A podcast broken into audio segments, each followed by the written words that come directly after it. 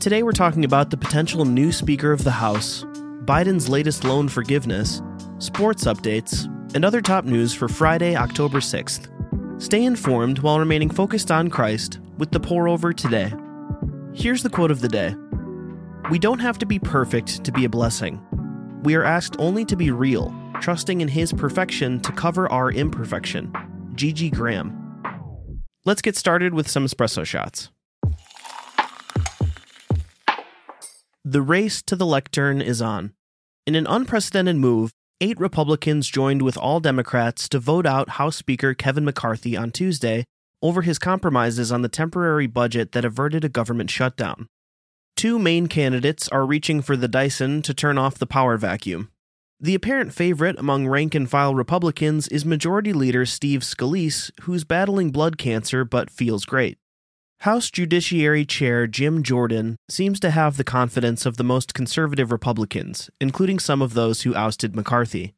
The House is currently in recess, but it'll be doing more consensus building than hopscotching as reps pick teams for the replacement vote, which is expected to take place Wednesday. Representative Patrick McHenry will keep the Speaker seat warm until then. The House of Representatives is in uncharted territory but political chaos doesn't intimidate the King of Kings. Uncertain times are an opportunity for believers to demonstrate that our faith is in God's good leadership. Psalm 47, verses 5 through 8 says, God has ascended amid shouts of joy, the Lord amid the sounding of trumpets. Sing praises to our King, sing praises. For God is the King of all the earth. Sing to him a psalm of praise. God reigns over the nations. God is seated on his holy throne.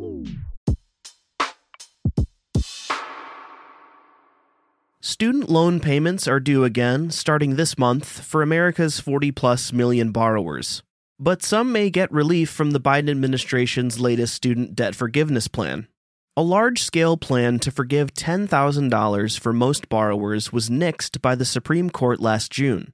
But this more likely to be approved version offers adjustments to existing debt relief programs. Here's who will benefit First, 53,000 qualifying public service workers will have $5.2 billion relieved. Second, 51,000 borrowers who've worked for 20 plus years without proper debt forgiveness will receive $2.8 billion in relief. And third, 22,000 borrowers with total and permanent disabilities will have $1.2 billion relieved. White House officials say President Biden is committed to making college a ticket to the middle class, and to date, his administration has approved $127 billion in cancellation to nearly 3.6 million borrowers. No matter your stand on loan forgiveness, Christians are called to manage their finances wisely and to live generously, giving to those in need.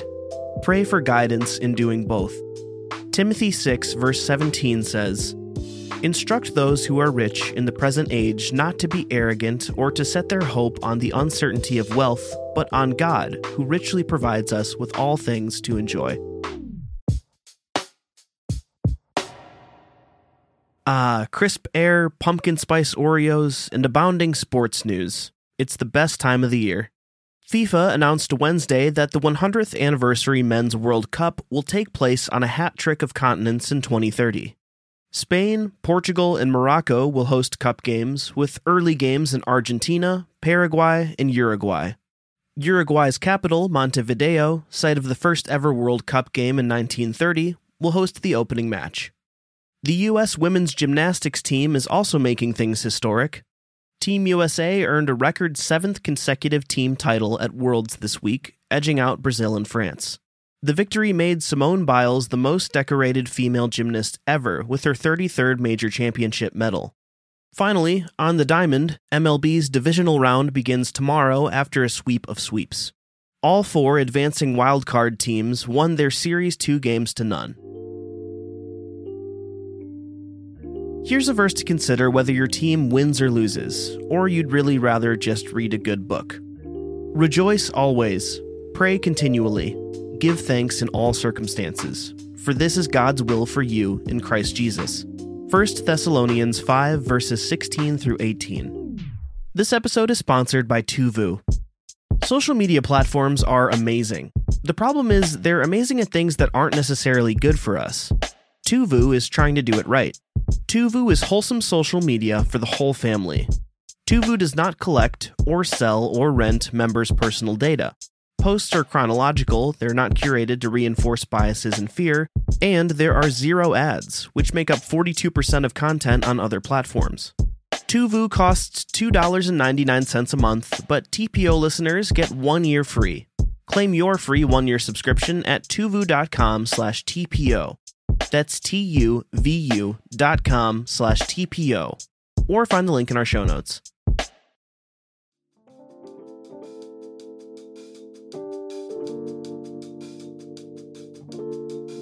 In other brews, here's a rapid round of updates. It's the Super Bowl for really, really smart people. Nobel Prize Week.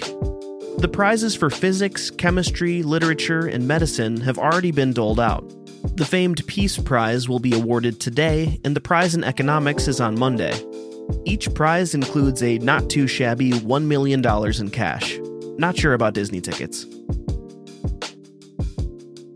Some 75,000 healthcare workers are scrubbing out this week for the largest strike in U.S. medical history.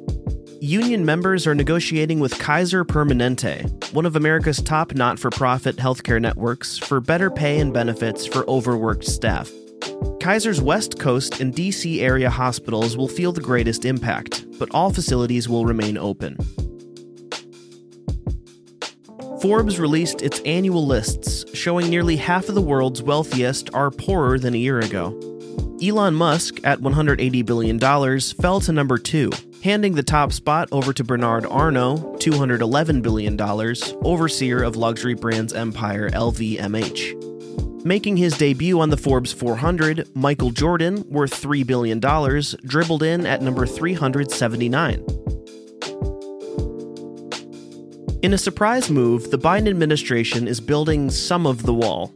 On Wednesday, the Department of Homeland Security posted an announcement that it had waived 26 federal laws to permit further construction of the border wall in Starr County, Texas, an area it says is seeing high illegal entry. New polling shows public support for aid to Ukraine is falling among Americans in both political parties, and President Biden is concerned he announced a major speech to argue that, quote, it's overwhelmingly in the interest of the United States of America that Ukraine succeed, unquote. Additional aid will require Congress, which is still searching for a new Speaker of the House. And that's all we have for today. Thanks so much for listening. If you're listening on the Apple Podcasts app, give us a five star rating and drop a review. If you're listening on Spotify, give us a follow and hit the notification bell to never miss a new episode. We appreciate your support and we hope you have a great weekend. We'll see you on Monday.